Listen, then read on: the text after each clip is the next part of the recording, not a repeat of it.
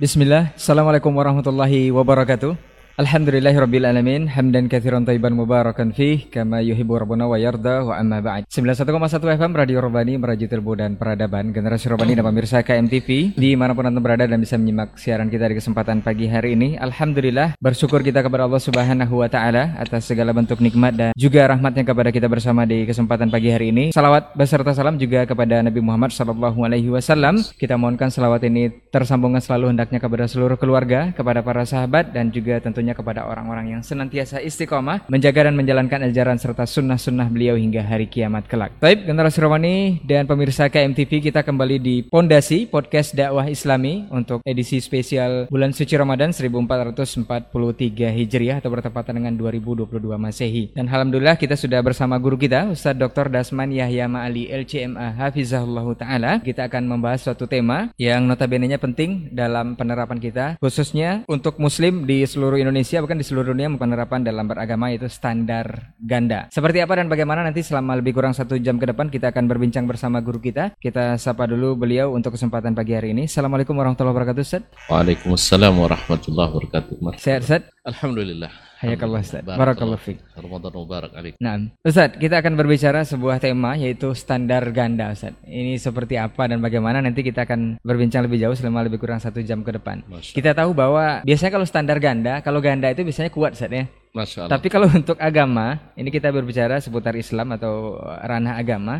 Kita tahu standar kita dalam beragama adalah Al-Quran dan Sunnah Rasulullah Sallallahu Alaihi Wasallam. Cuman satu saja pedoman kita dalam agama. Di perkara dunia saja, kalau standar ganda kita terapkan itu akan banyak terjadi ketimpangan, Ustaz. Apalagi dibawa kepada ranah agama. Apakah Muslim atau kita khususnya menyadari atau tidak sadar menerapkan hal ini dalam kehidupan beragama? Salah satu contoh ringan mungkin, Ustaz. Kita yang beragama Islam itu mengaku cinta kepada Nabi Muhammad SAW. Sangat benci, bahkan sangat jengkel, atau bahkan ingin bertindak anarkis kalau Rasul itu dihina, agama kita itu dihina. Tetapi tidak sadar dalam kehidupan kita menerapkan hal-hal yang justru berlawanan dengan apa yang sudah dirisalahkan atau disampaikan oleh Rasul. Ini seperti apa dan bagaimana Ustaz? Nah, Fadal. Taib barakallahu fiik. Bismillah wassalatu wassalamu ala Rasulillah wa ala alihi wa sahbihi wa mawala wa ba'du. Alhamdulillah kita kembali bertemu di pondasi ini. Mudah-mudahan mengokohkan karena ini pondasi dengan tema-tema yang masya Allah tabarakallah mudah-mudahan bermanfaat bagi Nah. kita sendiri dan juga bagi umat khususnya pendengar Radio Rabbani 91,1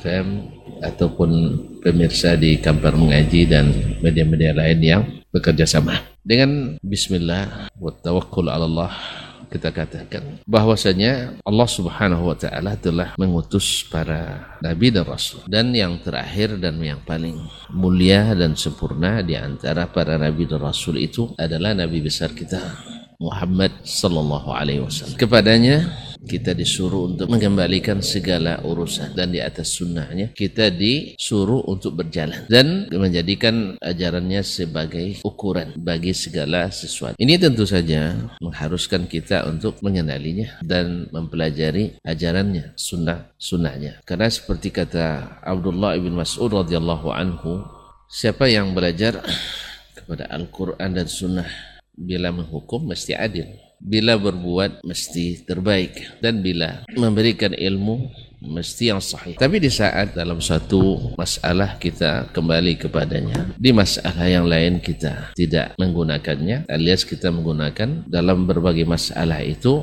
alat ukur dan alat timbang yang berbeda. Dan ini memang pada kenyataannya ada. Satu sisi Masya Allah kita akan dengan sangat senang memahami dan mengikuti apa yang sudah digariskan oleh Allah dan Rasul Sallallahu Alaihi Wasallam. Tapi di sisi lain kita akan dengan sangat susah dan sangat berat untuk mengikutinya. Karena ada hal-hal yang mungkin menurut kita terganggu olehnya. Baik keyakinan maupun amalan kebiasaan tradisi dan budaya turun temurun dan ini yang membuat orang-orang dulu orang-orang jahiliyah menolak Nabi alaihi salatu wassalam satu sisi mereka tidak bisa memungkiri apa yang dilakukan oleh Nabi alaihissalam sifat-sifat beliau itu sudah maklum bagi mereka bahwa beliau adalah orang yang cerdas beliau adalah orang yang berakhlak mulia, Ya. beliau adalah teladan, orang yang jujur dan selalu memasyarakat. Tapi di satu sisi mereka menuduhnya dengan tuduhan-tuduhan yang tidak benar dan mereka tahu itu tuduhan itu tidak benar. Mereka menuduh Nabi sallallahu alaihi wasallam dengan majnun, gila. Mereka sadar bahwa Muhammad sallallahu alaihi wasallam Sayyiduna Muhammad SAW tidak pernah gila. Mereka juga menuduh dengan dusta dan mengada-ngada. Mereka juga tahu bahwa Muhammad al-Amin. Mereka juga menuduh Nabi alaihissalam sebagai tukang sihir. Mereka tahu bahwasanya Nabi bukan tukang sihir. Cuman karena apa? Standarnya sekarang ganda. Ketika tidak mengganggu kepentingan mereka, digunakan standar ini untuk menilai. Sehingga kalau orang bertanya, Muhammad dari mana? Katanya orang dia hebat. Oh, itu orang Quraisy itu, dari orang Mekah. Ada keuntungan. Iya, ada yang menguntungkan mereka karena namanya. Tapi di saat oh dia yang bawa ajaran baru itu, baru mereka bilang, "Enggak, dulu, sekarang dia berubah." Jadi sebenarnya untuk menilai sesuatu tidak lagi berdasarkan pada timbangan yang sama. Dan ini sebenarnya kezaliman. Allah mencela kezaliman dan Rasul SAW mencela ketidakadilan. Wailul lil mutaffifin alladzina idza talu 'ala an-nasi yastawfun wa idza kaluhum aw wazanuhum yukhsirun. Celaka bagi orang-orang yang curang. Kan curang ini menimbang punya orang dengan timbangan lain. Menimbang kita dengan timbangan yang lain. Pas kita yang ditimbang ringan jadinya. Pas ditimbang orang jadi berat dan seterusnya. Nah ini melahirkan kerusakan-kerusakan luar biasa. Mengakibatkan penolakan-penolakan yang berakibat pada kekufuran kadang atau kepada kemaksiatan. Misal kita menimbang dengan dua timbangan atau menakar dengan dua takaran kalau dalam bahasa Arab al-waznu bi mizanain awil kailu bi mikyalain. Misalnya dalam masalah agama ketika berbicara tentang dalil misal, bahwa kita beriman pada Allah dan Rasul sallallahu alaihi wasallam.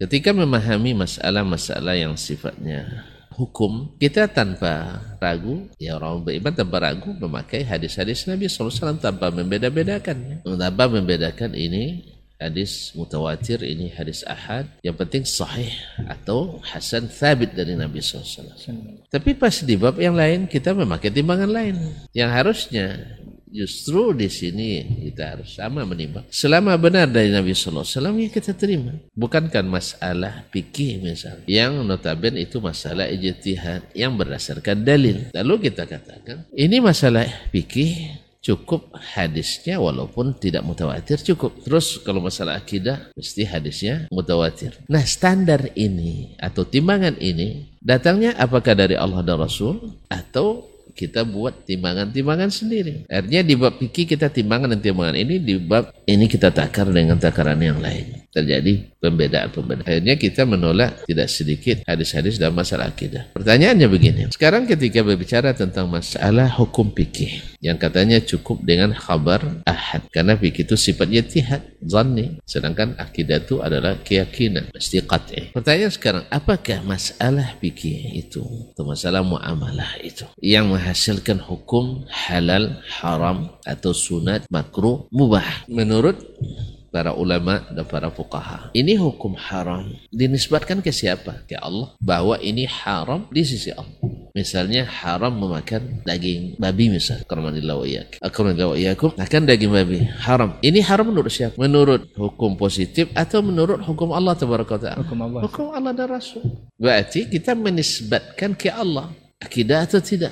Akidah. Akidah. Jadi sebenarnya tidak ada masalah itu yang lepas dari masalah akidah. Ketika kita meyakini atau ketika kita memutuskan hukum atau para ulama memutuskan hukum, salat itu fardu eh lima waktu dalam sehari semalam. Fardu ini menurut siapa? Menurut Allah. Berarti juga akidah, keyakinan bahwa ini wajib menurut Allah Taala. Berarti keyakinan kita wajibnya di sisi Allah. Demikian juga kita meyakini bahwa ini dapat pahala, ini dapat dosa. Pahala dari siapa? Dosa dari siapa? Dari Allah juga. Berarti keyakinan juga sih. Nah, di mana letaknya kita menimbang masalah akidah harus harus mutawatir sedangkan ini contoh saja ini contoh. Sehingga kita dengan mudah menolak hadis-hadis yang tidak mutawatir dalam masalah akidah dengan alasan masalah akidah itu keyakinan. Timbangan ini dari mana? Bukankah Nabi kita alaihi salatu wassalam dalam dakwahnya mengutus para utusan ke berbagai tempat, berbagai daerah, berbagai suku, bahkan berbagai bangsa. Nabi mengutus utusan satu orang, dua orang menyampaikan di dalamnya masalah-masalah agama yang notabene di antaranya adalah masalah akidah. Justru itu yang pertama disampaikannya. Nah, apakah Nabi mensyaratkan bahwa kalau masalah akidah, karena ini keyakinan, keyakinan itu mesti jazm, mesti pasti, tidak bisa melalui satu dua orang yang menyampaikan. Harus beberapa gitu. Harus beberapa dan harus jumlah yang banyak. Ternyata tidak ada, baik di kalangan atau di masa Nabi masih hidup maupun setelah Nabi meninggal. Umat Islam dengan mudah menerima siapa pun yang siqah yang dapat dipercaya. Oleh itu ikhwani, berangkat dari timbangan yang berbeda ini, maka umat pun menjadi berbeda dalam masuk masalah ini. Akhir bagi aliran. Padahal tadi saudara Rai sudah mengisyaratkan timbangan kita kan cuma dua. Yang ditinggalkan oleh Nabi SAW.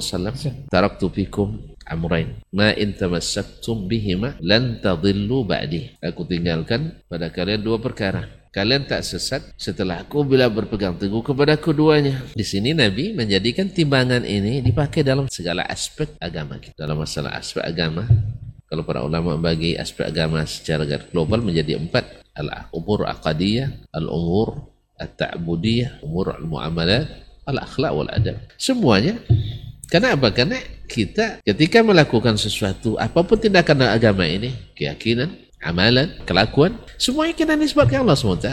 Bahwa hmm. kita mengharap pahala dari Allah. Ini akidah. Saya melakukan ini karena saya yakin dapat pahala. Di mana dalilnya? Ini Al-Quran.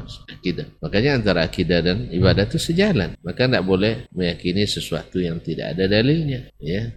Ini kadang-kadang kan kita membuat sesuatu tidak ada berdalil dan menisbatkan ke Allah SWT pasti menerima. Dari mana dapat pasti itu? Apakah Nabi SAW merekomendasikannya? Justru tidak. Demikian juga dalam masalah-masalah kehidupan sehari-hari menimbang dengan dua timbangan, mengukur dengan dua ukuran, menakar dengan dua tekaran, juga akan berimbas pada kita menyikapi. Bila orang yang melakukan suatu tindakan atau suatu kesalahan dari orang-orang yang kita cintai, kita dengan mudah memberikan alasan dan uzur ya tidak mungkinlah orang benar semuanya pasti ada salah dan kelirunya. Ini banyak terjadi dewasa ini Ustaz ya. Uh, tapi pas di saat orang yang tidak kita cintai melakukan suatu kesalahan, maka kita yang kecil pun menjadi besar. Padahal itu kesalahan besar menjadi kecil. Makanya di dalam tubuh umat ini terjadi banyak kezaliman karena gara-gara ini. Karena timbangannya ber, berbeda. Dalam jual beli juga seperti itu. Ketika antum menjual pakai timbangan ini. Ketika membeli pakai timbangan yang lain.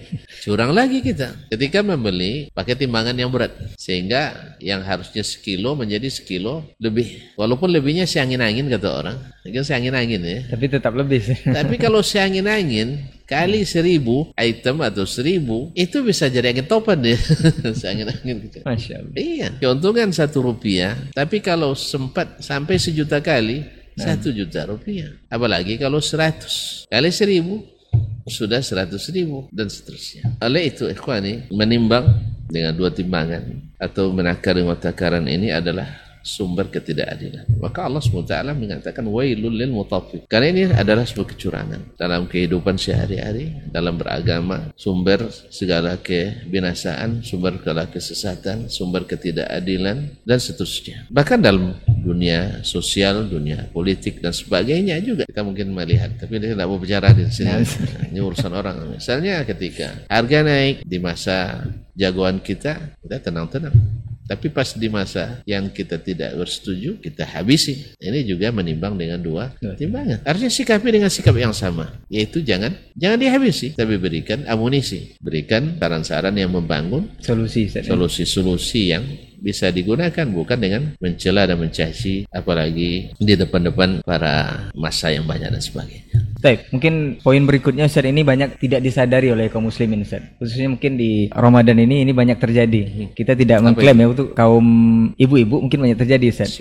Kita kita eh, poin berikutnya para ibu-ibu tidak mau dengar kita. nah Ustaz, ini pada kasus di, bukan ibu-ibu aja sebenarnya semua kita tanpa sadar atau Jangan-jangan bapak-bapak sudah lebih dari ibu-ibu. Nah. Apa itu? Coba. ini poin berikutnya saya berlaku pada kasus di mana kita semua sadar bahwa hal-hal yang diharamkan Allah berupa makanan seperti babi, anjing dan segala macam itu haram bahkan jijik untuk memakannya Ustaz. Mhm. Tapi di lain sisi standar ganda ini kita tidak memperlakukannya dalam aplikasi juga Ustaz. Mhm. Kadang kita tanpa sadar menggibah, menggunjing saudara kita sesama muslim. Bahkan di Ramadan ini mungkin gibah digital sekarang Ustaz, lewat WA mungkin Tanpa lewat- sadar tanpa sadar disadari? itu sudah melakukan hal itu. Kalau tanpa sadar nggak berdosa soalnya. ini ini sikap yang seperti ini Atau gimana Ustaz? disadari betul. Dengan sadar. Ada juga yang menyadari, ada juga yang tidak Ustaz. Ah. Ini ini seperti apa Ustaz? Bukankah Ya. ini standar ganda juga Ustaz? Subhanallah memang ini sebenarnya pelanggaran nyata. Ya kita tahu bahwa Allah SWT membuat permisalan bahwa orang-orang yang suka meribah saudaranya itu seperti memakan bangkai, memakan bangkai saudaranya sendiri. Afwan, ada yang terlupa Ustaz. Hmm. Ini poin menariknya Ustaz. Ada juga yang mengatakan bahwa setiap dai yang berceramah atau menyampaikan ceramahnya itu sama juga dengan menggunjing tadi Ustaz. Seperti me- mengunturkan kisahnya itu kan bukankah itu gunjing katanya Ustaz? Eh, bukankah itu gibah? Ini Men- menuturkan menuturkan barangkali ada sejarah hidup atau seba- apa atau ada kisah-kisah. Apakah ini sama dengan al- pertama kita jelas tadi Allah Nah. SWT membuat permisalan. Orang yang suka meribah itu seperti memakan bangkai? bangkai. Bangkai manusia. Orang selapar apa pun bangkai manusia mungkin dia elakkan dulu. Pasti dia makan bangkai selain manusia. Khususnya bangkai ikan kan halal kan atau daging kalau didekatkan misalnya daging manusia kemudian daging babi lah qadar kramakallah dalam keadaan terpaksa dia akan pilih babi dulu. Tidak mungkin makan daging manusia kecuali kanibal. Ini manusia hidupnya atau yang masih segar. Apalagi yang sudah jadi bangkai. Ayuhibbu ahadukum ayyakula lahma akhihi maitan. Fakarihtumu apakah salah seorang kalian suka makan daging saudaranya yang sudah mati? Pasti kalian tidak suka. Cuman subhanallah gibah ini sudah jadi santapan majelis-majelis bahkan majelis-majelis terhormat pun tidak luput daripadanya. Makanya khususnya di bulan Ramadan ini banyak para ulama seperti Yahya bin Muaz rahimahullah dan juga diriwayatkan dari Muhammad ibn Munkadir mereka tidak mau berkumpul dengan orang di musim bulan Ramadan ini. Coba orang-orang yang sezuhud itu orang yang sewara itu menjaga dirinya. Tidak mau berkumpul dengan orang di bulan Ramadan. Mereka di masjid menyendiri atau di rumahnya beribadah kepada Allah SWT Saking menjaga dirinya Ustaz. Ya, sebab berada di depan sesama pasti akan ada keluar cerita-cerita. Nah, Seperti kata orang Arab, al-hadithu dhu syujun wal hadithu yajurru ba'du ba'dan. Pembicaraan itu asyik dan dia akan menarik satu sama lain. Keluar hadis nanti ditariknya perbicaraan yang lain. Ujungnya sampai juga ke masalah itu. Dan sering kita seperti yang tu katakan tak tersadar ya. Kadang-kadang setelah sadar pun Dilanjutkan. tetap dilanjutkan. Nah. Sampai ada sebagian ustaz ketika diingatkan, tidak usah kita menghibah lagi orang. Jawabannya, dia kan sedang menghibah kita juga sekarang. jadi dia sedang menghibah kita. Jadi orang menghibah itu dosanya atau pahalanya diambilkan. Atau habis pada pahalanya dia berikan dosanya. Sehingga dosa kita ke dia, dosa dia ke kita. Gitu. Akhirnya impas katanya. Tidak bisa seperti kaum muslimin muslim. Kita tidak tahu kadar ghibah kita itu. Kadang-kadang sampai kepada namimah, yaitu mengadu domba. Karena rata-rata tujuan daripada ghibah itu adalah untuk menjelekkan, menyebut kekurangan. Otomatis akan bertujuan membuat permusuhan. Akhirnya dari ghibah menjadi namimah. Padahal ancamannya la yadkhulul jannata qattan. Maka mereka khususnya di bulan Ramadan dan juga di bulan-bulan lain mereka menjauh majelis-majelis al-ghibah. Nah sekarang apakah menyebutkan kisah-kisah kalau orang-orang baik kan tidak ada masalah. Ini kan menghidupkan ini ketika kita bicara misalnya tentang sirah Nabi SAW, tentang Abu Bakar Siddiq, tentang Umar Khattab dan seterusnya. Ini tidak ghibah. Karena kita mengangkat nama mereka. Nama mereka untuk mengambil ibrah. Tapi orang-orang yang lemah-lemah, orang-orang yang fasik dan sebagainya. Sebutlah misalnya Fir'aun atau Abu Jahal atau Abu Lahab dan seterusnya. Apakah kita menghibah atau tidak?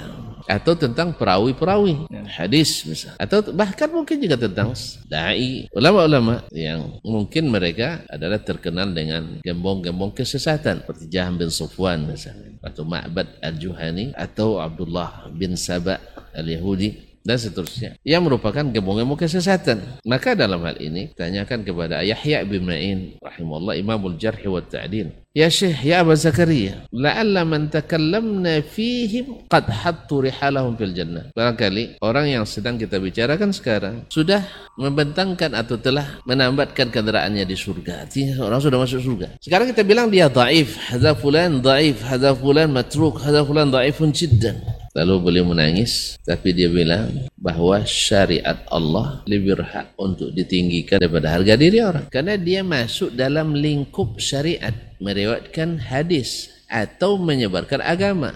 Lalu dia dalam meriwayatkan tadi tidak bisa dipercaya dengan banyak sebab di antaranya tidak teliti dalam meriwayatkan sehingga kasidah-kasidah pun dianggap hadis sekarang. Ya ucapan-ucapan orang dianggap hadis. Maka wajib hukumnya untuk menyampaikan itu dan wajib hukumnya mengingatkan umat dari kesesatan itu. Datang orang di masa itu dulu bawa hadis yang tidak dikenal di kalangan ulama. Orang melihat sorbannya yang tinggi, jubahnya yang masuk Allah. Juga jenggotnya bukan juga di ahli ibadah. Orang akan mempercayainya sehingga membangun agama di atas itu. Nah ini wajib karena dia membangun di atas pondasi yang rapuh nanti bangunannya runtuh. Maka agama mewajibkan kita untuk mengingatkan itu. Ya ayyuhallazina amanu in ja'akum fasiqun binaba'in fatabayyanu. Dan Nabi sallallahu alaihi wasallam juga menyebutkan dalam hadisnya bi'sa akhul ashirah dan Nabi sallallahu alaihi wasallam juga menyebutkan contoh-contoh tadi Fir'aun hadil ummah Abu Jahal. Abu Jahal Fir'aunnya Umar ini. Dan seterusnya. Demikian juga Nabi juga mengingatkan bahwa akan ada dai-dai di atas pintu-pintu neraka jahanam Siapa yang mengikutinya dilemparkan ke dalam. Tunjukkan ciri-cirinya. Oleh sebab itu ini termasuk kalaupun disebut sebagai gibah itu ada gibah yang diwajibkan. Nah. Bukan gibah yang yang dilarang. Karena apa? Untuk kemaslahatan agama. Berkata Imam Abu Hatim Ar-Razi atau Ibn Salah. Kalaulah menyebutkan aib calon istri atau calon suami dibolehkan untuk kemaslahatan umat. Artinya orang yang akan menikah. Misalnya ada dua orang yang akan menikah. Nah. Lalu pihak keluarga bertanya ke antum tentang salah satu dari keduanya. Baik yang ditanya tentang wanita itu atau tentang laki-laki itu. Dan antum tahu ada kekurangannya. Kalau kelebihan kan tidak perlu disebutkan lagi. Kelebihan pasti sudah lebih awal terlihat. Sekarang kekurangannya apa? Antum sebutkan dia itu misalnya kikirnya tidak ketulungan itu. Karena ini kan kekurangan. Ya. Supaya nanti jangan setelah menikah kenapa tidak kasih tahu uang belanja kalau kelas-kelas dia kan seharusnya misalnya 2 juta 3 juta sepekan kasih 200 ribu penghasilannya sebulan 35 juta ini kan super, super kedekut. Antum disesali nanti. Kenapa tidak bilang dulu? Atau misalnya dia pemarah. Kalau marah suka menyakiti. Ini juga harus sampai. Nah, kalau ini saja boleh untuk kemaslahatan manusia, maka menyebutkan orang-orang yang menyesatkan demi kemaslahatan lebih umum. Nah, dan kemaslahatan agama dunia dan akhirat pasti lebih lebih boleh. Dan timbangannya adalah Al-Quran Sunnah Nabi alaihi salatu wassalam. Bukan sepakat tidak sepakat. Sealiran tak sealiran. Semazhab tak semazhab. Tapi adalah Al-Quran dan Sunnah Nabi alaihi salatu wassalam. Kalau pengalaman dai itu sendiri diceritakan seperti apa? Apakah memang termasuk? Apa misalnya? Anda misalnya anak cerita tentang mungkin uh, beliau saya, dulu pernah melakukan kesalahan, Ustaz. Ambil ibrohnya tidak seperti itu lagi. Itu, itu seperti apa, Ustaz? Tergantung kalau memang untuk mengambil ibrah dan tidak menjatuhkan harga diri dan kehormatannya. Itu tidak termasuk membuka aib atau seperti apa sih? Itu tadi saya bilang. Nah. Kalau seandainya dia menjadi aib yang melekat pada dirinya, itu tidak boleh dia ceritakan.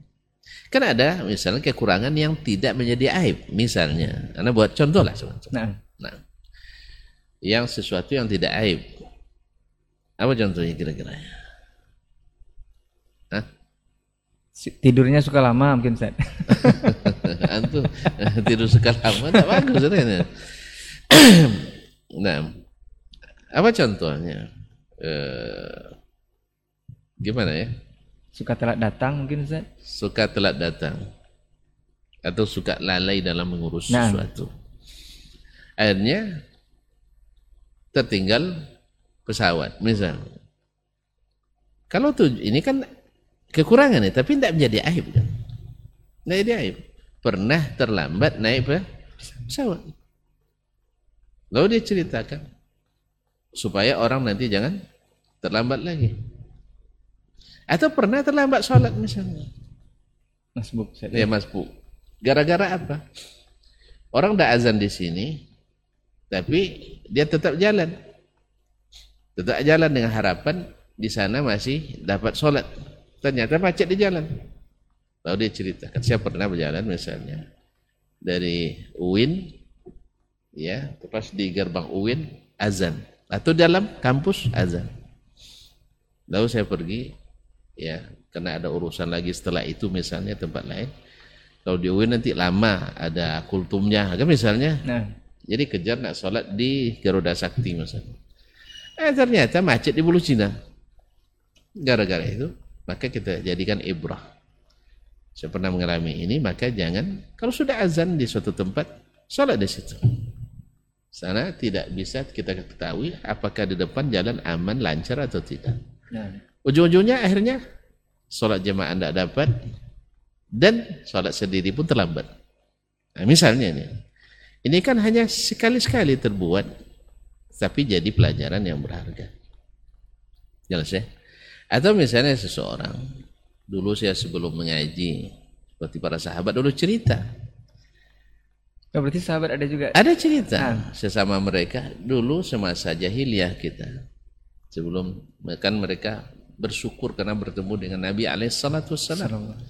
Lalu dia ceritakan, dulu di masa jahiliyah kami itu saking lucunya ke mana-mana bawa Tuhan.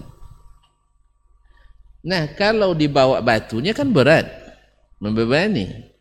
Akhirnya dibuatlah Tuhan dari bahan tepung.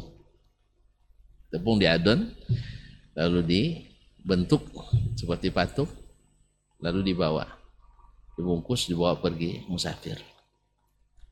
Ya, di saat-saat tertentu dikeluarkan, lalu disembah. Lucunya ketika bahan makanan habis, nah itu lah, habis bahan makanan di jalan, Makan Tuhan ini. ah coba di di apa di apa namanya dipotong atau di ambil bagian telinganya satu. Ternyata nggak apa-apa. Ambil lagi telinga kedua, juga enggak. Hanya habis Tuhan dimakan katanya. Begitulah bodohnya kita dulu katanya. Sekarang Allah berikan kita Islam yang mengeluarkan kita dari kegelapan jahiliyah itu. Nah, Mungkin hal seperti itu. Tanpa detailnya kan misalnya. Hal-hal seperti ini kan aib dulu. Karena memang kita belum mengetahui. Atau orang cerita tentang hijrah. Dulu saya riba. Saya makan riba. Ya karena tidak tahu. Tapi Alhamdulillah setelah saya mengaji bahwa riba itu paling rendah begini, maka saya tinggalkan semua gaji yang pendapatan tidak kurang dari 200 juta misalnya sebulan saya tinggalkan. Supaya yang lain semangat pula. Ini 200 juta berani dia tinggalkan? Awak baru 2 juta masa tidak berani? Nah apalagi dia cerita kesuksesannya. Memang awalnya harus jual es tontong dulu atau jual bakso bakar dulu tapi ternyata ujian Allah itu tak lama akal kita sabar dalam hitung 2 tahun hanya saya bisa memiliki ini dan itu sebagainya misalnya ini menceritakan sesuatu yang artinya karena kita belum tahu sebelumnya. Bukan dalam rangka membangga-banggakan itu tidak. Tapi kalau saya menceritakan hal yang sifatnya melekat, aib itu tidak bisa terangkat. Iya, misalnya perbuatan keji, berzina. Ini masa orang tidak tahu zina itu haram. nah. Kalau riba, orang dulu kan tidak tahu saudara.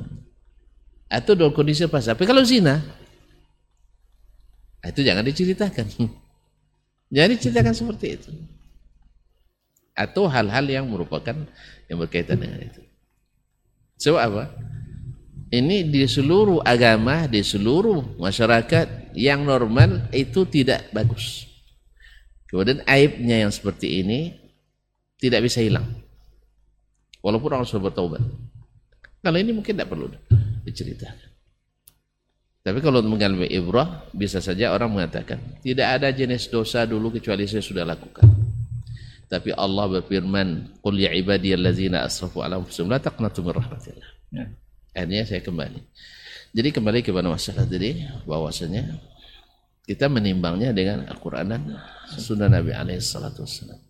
kalau Allah bolehkan menyebutkan aib barang yang akan dibeli maka aib agama dalam masalah agama yang kalau dibiarkan akan menyebar ini lebih wajib untuk di ini kan nah Baik. tapi tidak boleh standar ganda pas teman kita yang melakukannya kita diamin pas orang lain yang melakukannya kita angkat Baik. Nah, Ustaz, mungkin adil lah dalam dalam bersikap itu Ustaz ya Nah. untuk hal tersebut. Jadi mudah-mudahan antum eh, sebagaimana jijiknya atau haramnya terhadap babi yang dikonsumsi juga harus berlaku jijik terhadap ghibah yang dilakukan disengaja ataupun tidak. Baik, kita ke poin berikutnya Ustaz. Ternyata ranah agama kita ini atau perkara agama kita juga seperti diacak-acak oleh standar ganda ini Ustaz. Mhm. Kenapa demikian? Karena setiap orang sepertinya kalau kita analogikan ke masalah dunia, Ustaz. Kalau orang berbicara di suatu bidang yang bukan background pendidikannya atau bukan yang ia kuasai, itu sepertinya agak diragukan, Ustaz, keabsahannya. Contoh misalnya yang bukan dokter merekomendasikan obat jantung kepada seorang pasien,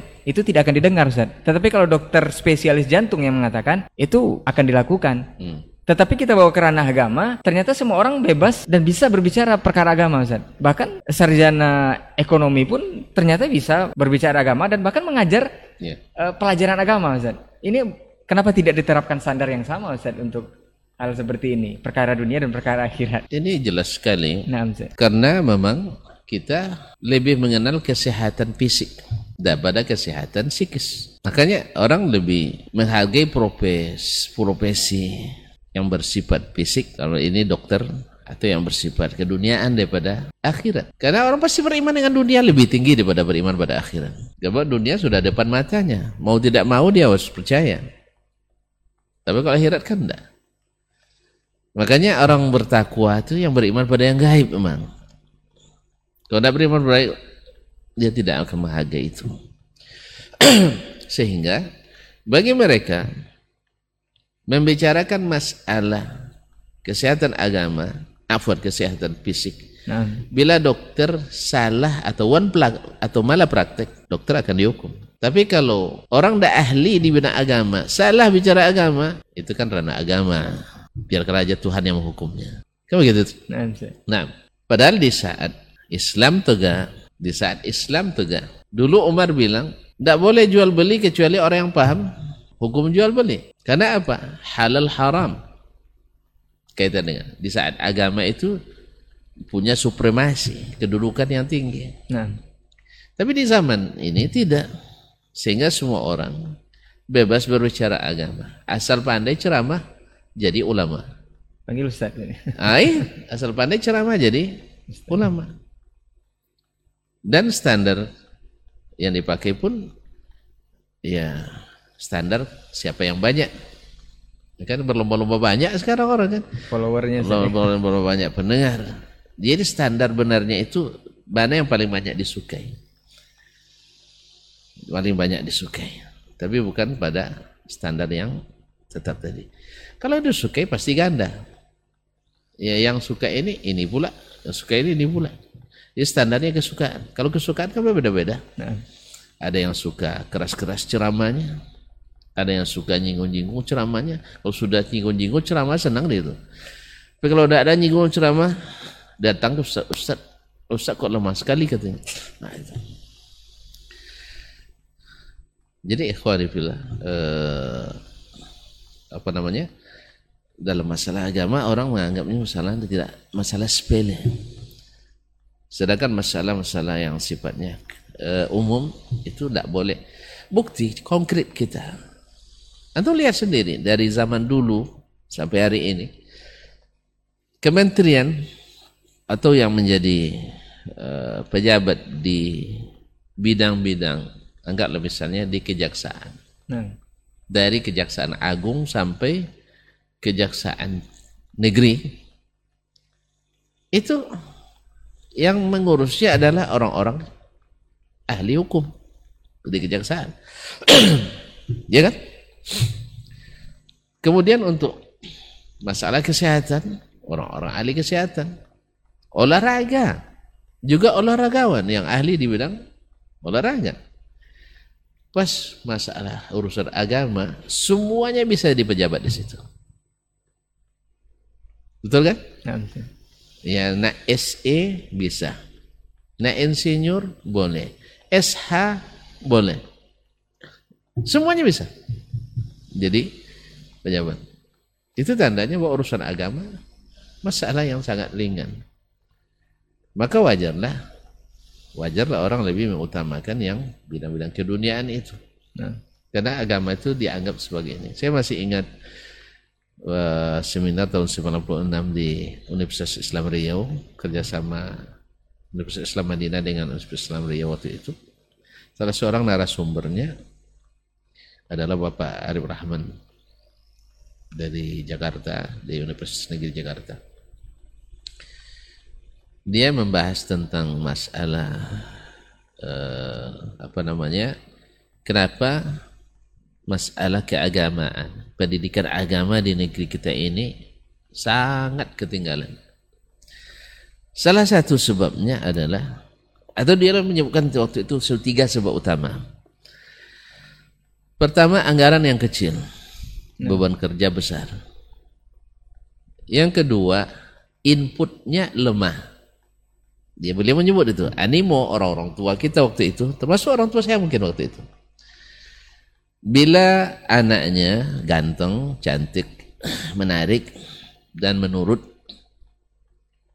itu masuk sekolah profesional kata beliau. Berarti masuk SMIA, SMA waktu itu atau SMK nah. belakangan.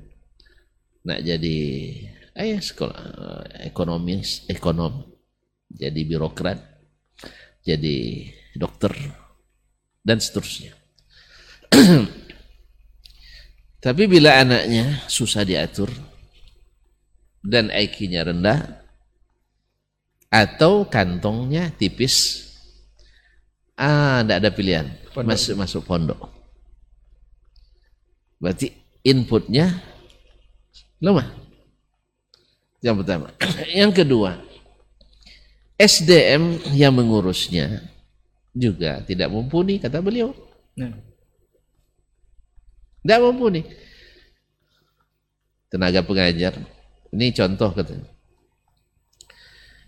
Bila guru agama tidak datang.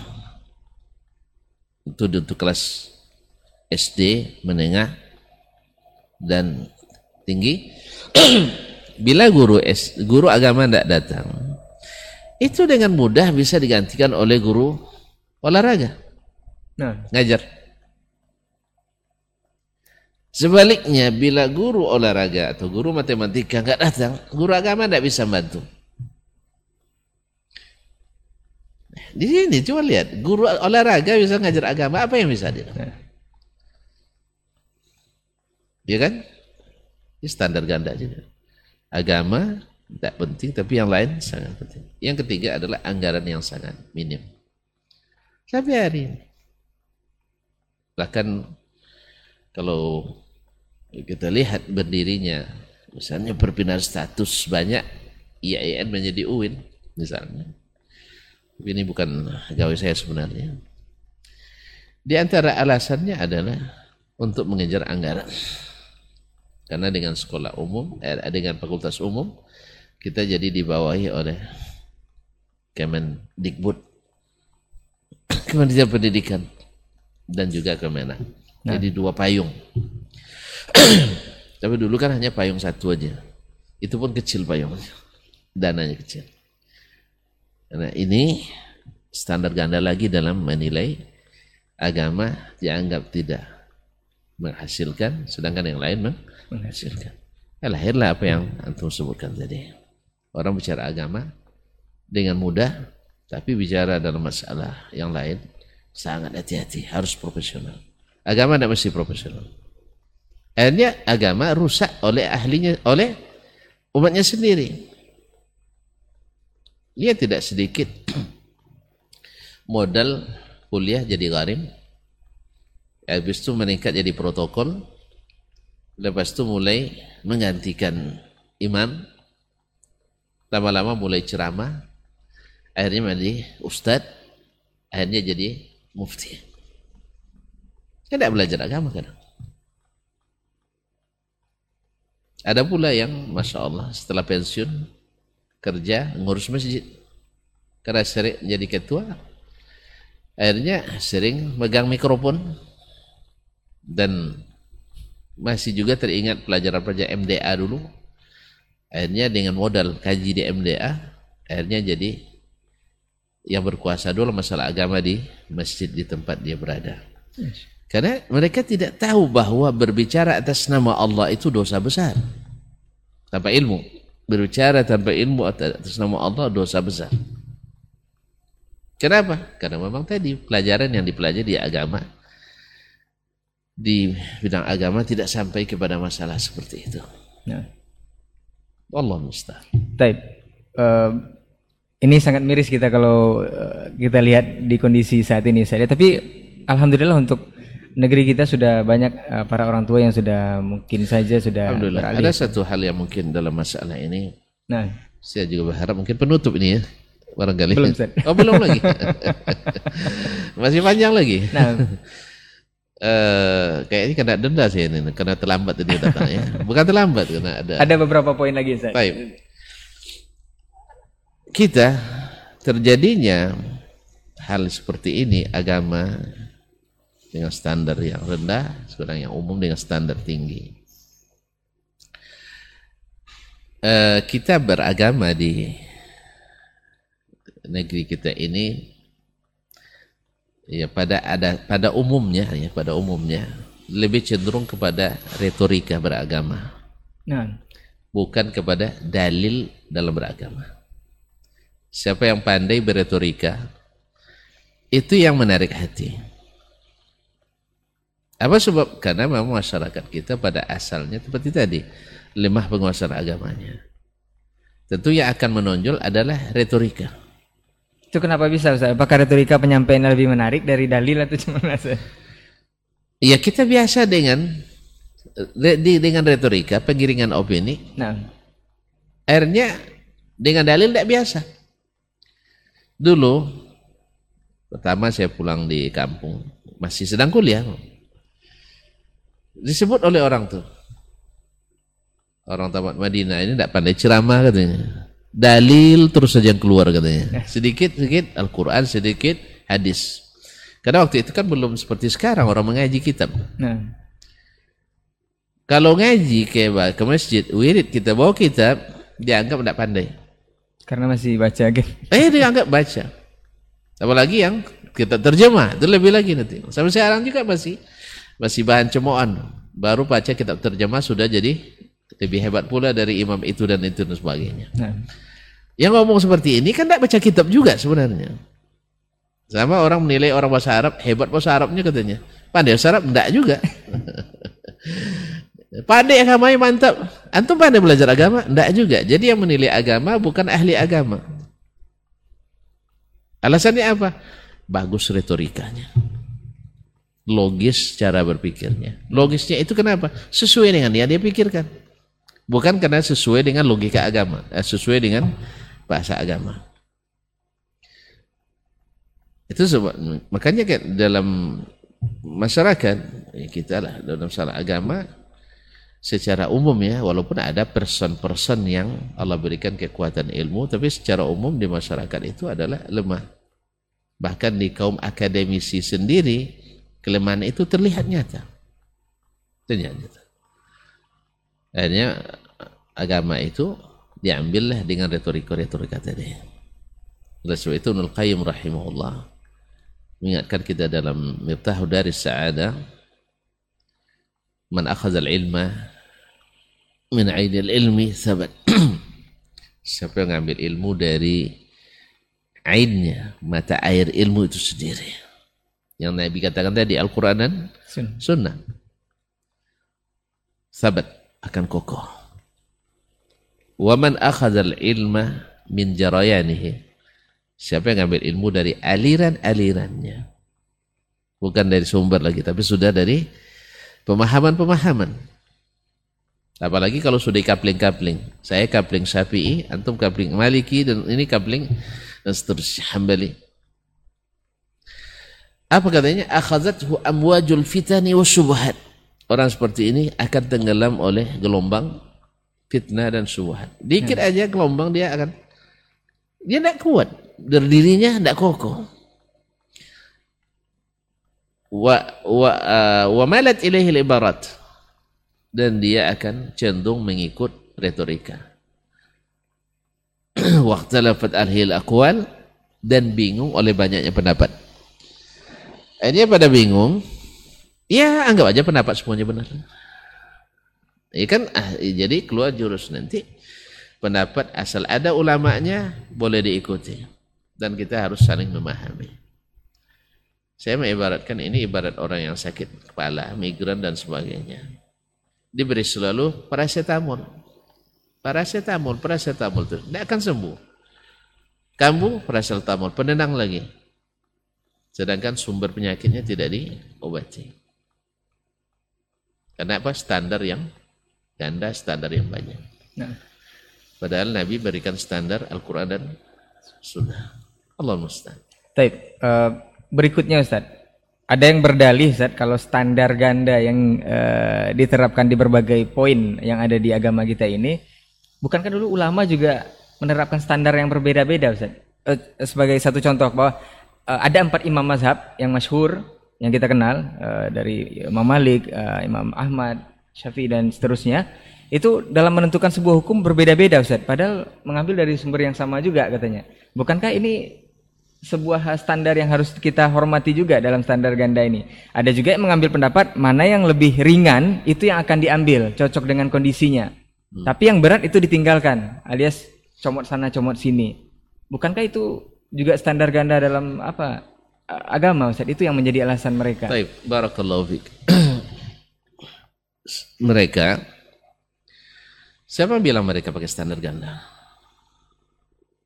Standar mereka pada asalnya Al-Quran Sunnah. Nah. Cuman orang yang memakai standar yang sama bisa saja dalam menggunakannya tidak sama. Pengaplikasian berbeda. iya. Orang yang namanya faktor ketelitian dan kelalaian masing-masing tidak sama. Ada yang tingkat ketelitiannya lebih, ada yang tingkat ketelitiannya kurang. Kemudian ada orang di dalam menimbang itu, dalam menimbang suka lebih hati-hati.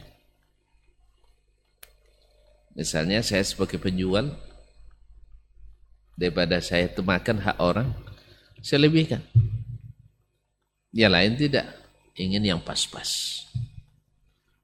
Ada pula yang tersilap, salah lihat.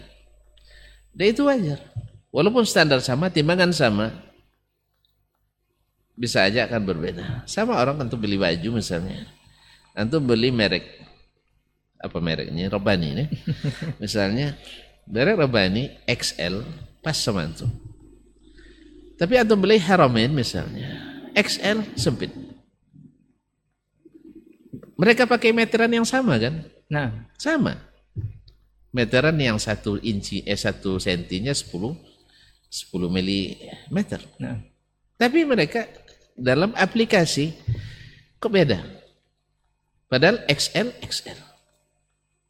Silakan nanti atau coba beli baju atau beli celana Kok bisa ukurannya untuk pinggang berapa sih? 30 Ustaz. 30. Sama kita. Saya 29 dulu. Sekarang 39 mungkin. nah, ya. Dibeli di merek ini misalnya 29 oke. Okay. Di merek yang lain 29 sempit. lapang atau sempit. Betul kan? Nah, sendal sepatu. Ukuran Misalnya saya ukuran 42 size. Beli merek ini 42 pas. Merek ini 42 lapang. Merek ini merek. Jadi standarnya sama.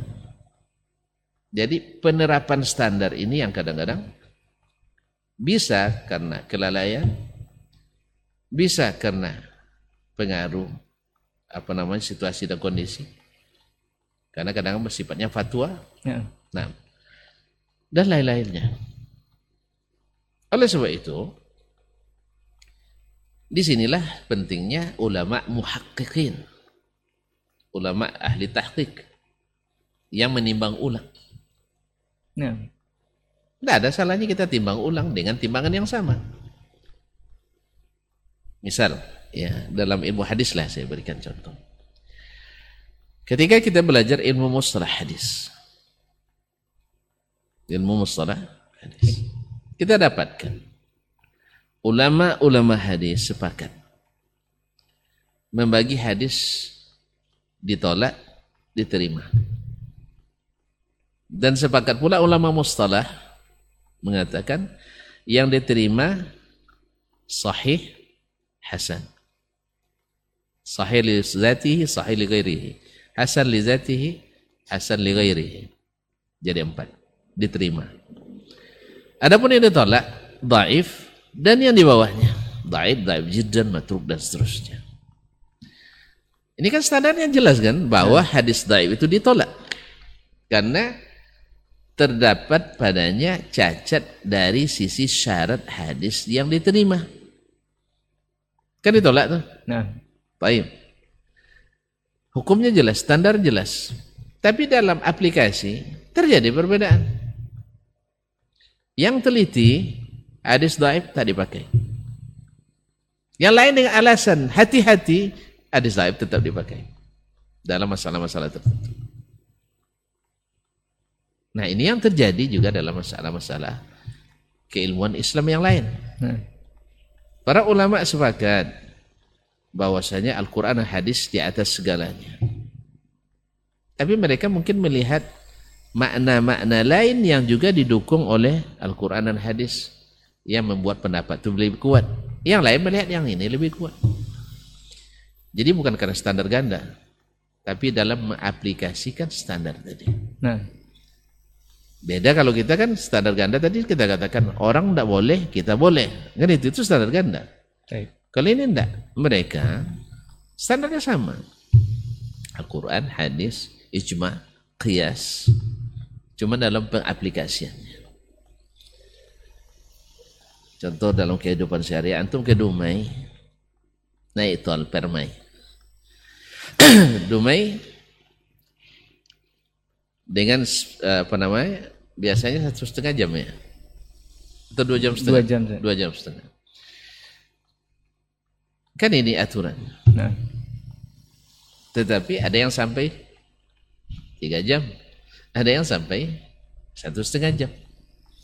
Walaupun standar asalnya adalah sekian. Berarti ada pelanggaran? Ada. Jadi orang dengan standar yang sama bisa saja hasilnya berbeda karena ada kelalaian, ada kesalahan, ada yang lebih teliti, ada yang kurang teliti dan sebagainya. Ada sebetulnya perlunya untuk apa namanya ada aturan-aturan pendamping. Makanya ijtihad itu harus dibuka sepanjang zaman. nah, Tapi tentu saja bukan sembarangan. Kalau kita-kita ini mana bisa jadi mujtahid. Tapi kita bisa melihat dari mana yang teliti, mana yang kurang teliti. Dan mungkin saja kita akan dinilai orang lagi. Allah taala alam. baik. Mungkin terakhir Ustaz, sebelum Baik. kita tutup Ustaz. Apakah uh, uh, pengambilan hukum dari uh, berbagai mazhab ini yang masyhur eh, seperti mengambil keringanan uh, yang tidak cocok itu dibuang, apakah itu sama dengan uh, adil dalam menilai suatu permasalahan yang berkaitan atau menjadi alasan itu adalah standar ganda? Atau apa nasihat Ustaz agar kita tidak terjebak dengan dua Saya hal tidak mengetahui dari mazhab yang mu'tamad ya. Mereka memilih yang mudah semuanya ditinggalkan yang sulit. Atau yang cocok semua enggak. Kalau mazhab tidak. Tapi ahli mazhab atau orang yang mengaku mengikuti mazhab, pilih yang sesuai yang cocok, itu mungkin. ini? Nah, Ya. Artinya orang-orang yang mengaku mengikuti mazhab ini pas sesuai dia ikuti mazhabnya. Tidak sesuai, tidak. Walaupun kita misalnya dengan lantang mengatakan tidak boleh keluar dari mazhab. Tapi siapa yang tidak keluar dari mazhab? Semuanya yang mengatakan dengan lantang berkor-kor mengatakan wajib bermazhab ini misalnya. Dia tidak bisa. Akhirnya terpaksa di saat-saat dibutuhkan keluar mazhab. Berarti kalau di saat dibutuhkan untuk keluar mazhab, maka saya di saat saya melihat lemah pendapat dalam mazhab itu saya keluar lebih lebih apa lagi? Gitu ya. Nah. Atau karena butuh saja keluar dari mazhab. Saya karena dalil dan bukti lebih berhak untuk keluar dari mazhab dalam bab itu. Walaupun secara intisab, secara afiliasi kita tetap mengatakan kita mazhab ini mazhab itu. Tapi kalau yang termasuk bawahnya bahwa mazhab Syafi'i itu kerjanya cari yang mudah-mudah saja. Yang itu tidak ada. Maliki tidak. Makanya kaum muslimin muslimat dirahmati Allah bil munasabah para ulama mazhab itu pada asalnya baik Imam Abu Hanifah maupun Imam Malik, Imam Asy-Syafi'i, Imam Ahmad, Hanif, uh, Afwan Imam Ahmad, akan Imam Daud Al-Zahiri dan lain-lain. Mereka tak pernah berencana buat mazhab mereka tak pernah berencana buat mazhab. Hanya orang-orang murid-muridnya mencatat kaedah-kaedah yang mereka hasilkan dari ijtihad mereka lalu dari kaedah ini dikembangkan sehingga berdirilah mazhab-mazhab tertentu mazhab-mazhab itu mereka nah. tak pernah bercita-cita mazhab Baik. Maka Imam Syafi'i katakan tamannaitu ayyukhadha anni hadzal ilm wa la yunsabu ila nafsi minhu syai. Saya ingin ilmu ini diambil semuanya tapi saya berharap jangan ada yang dinisbatkan ke saya. Nah, di mana kita nak mewajibkan orang untuk bersih bermazhab Syafi'i semuanya. Ini adalah melazimkan sesuatu yang tidak lazim dan bertentangan dengan wasiat Imam Mazhab itu sendiri. Taib. Jadi boleh dikatakan kesimpulan. Tapi yang salah paham pula antum ya. Nanti salah paham pula. Berarti tidak boleh bermazhab Ustaz. Kita kan dah lama kita bilang. Saya bermazhab Syafi'i sampai mati. Bila mati wasiat saya orang yang mesti ikut mazhab Syafi'i. Tapi antum sendiri tidak mengakui saya mazhab Syafi'i itu masalahnya. Antum menuduh saya Maliki atau Hambali atau jangan-jangan juga nuduh saya Wahabi barangkali. Jadi kesimpulannya nah, Ustaz boleh dikatakan uh, standar kita memang tidak boleh ganda kalau untuk agama. Standar tidak boleh ganda. Cuman penerapan bisa saja orang silap, bisa lalai, bisa kurang teliti. Dan itulah kita pun. Kalau Allah berikan ilmu, kita teliti. Kalau tidak, ikuti apa yang sudah ada. Wallah mustahil. Baik, jazakallah khairan Ustaz. Allah Bincang-bincang kita di kesempatan hari ini dan mudah-mudahan bermanfaat untuk antum semuanya. Kenapa diputus? Teruskan saja. Baik, kita sudah sampai di batas waktu. Insyaallah uh, di kesempatan lain kita akan berbincang lagi bersama guru kita yang masya Allah sangat banyak ilmu yang kita bisa ambil. Mudah-mudahan Allah selalu menjaga antum dan bisa berbagi ilmu dengan kita semuanya. Uh, Barakallahu fikum jazakumullah khairan untuk perhatian antum semua. Standar kita tetap satu set ya, Al-Qur'an dan Sunnah. Iya. Baik, jazakallah khairan untuk perhatian antum semua. Afan untuk semua salah kata kita bicara. Kita tutup dengan doa kafaratul majlis. Subhanakallahumma wa bihamdika asyhadu an la ilaha illa anta astaghfiruka wa atubu ilaik. Wassalamualaikum warahmatullahi wabarakatuh.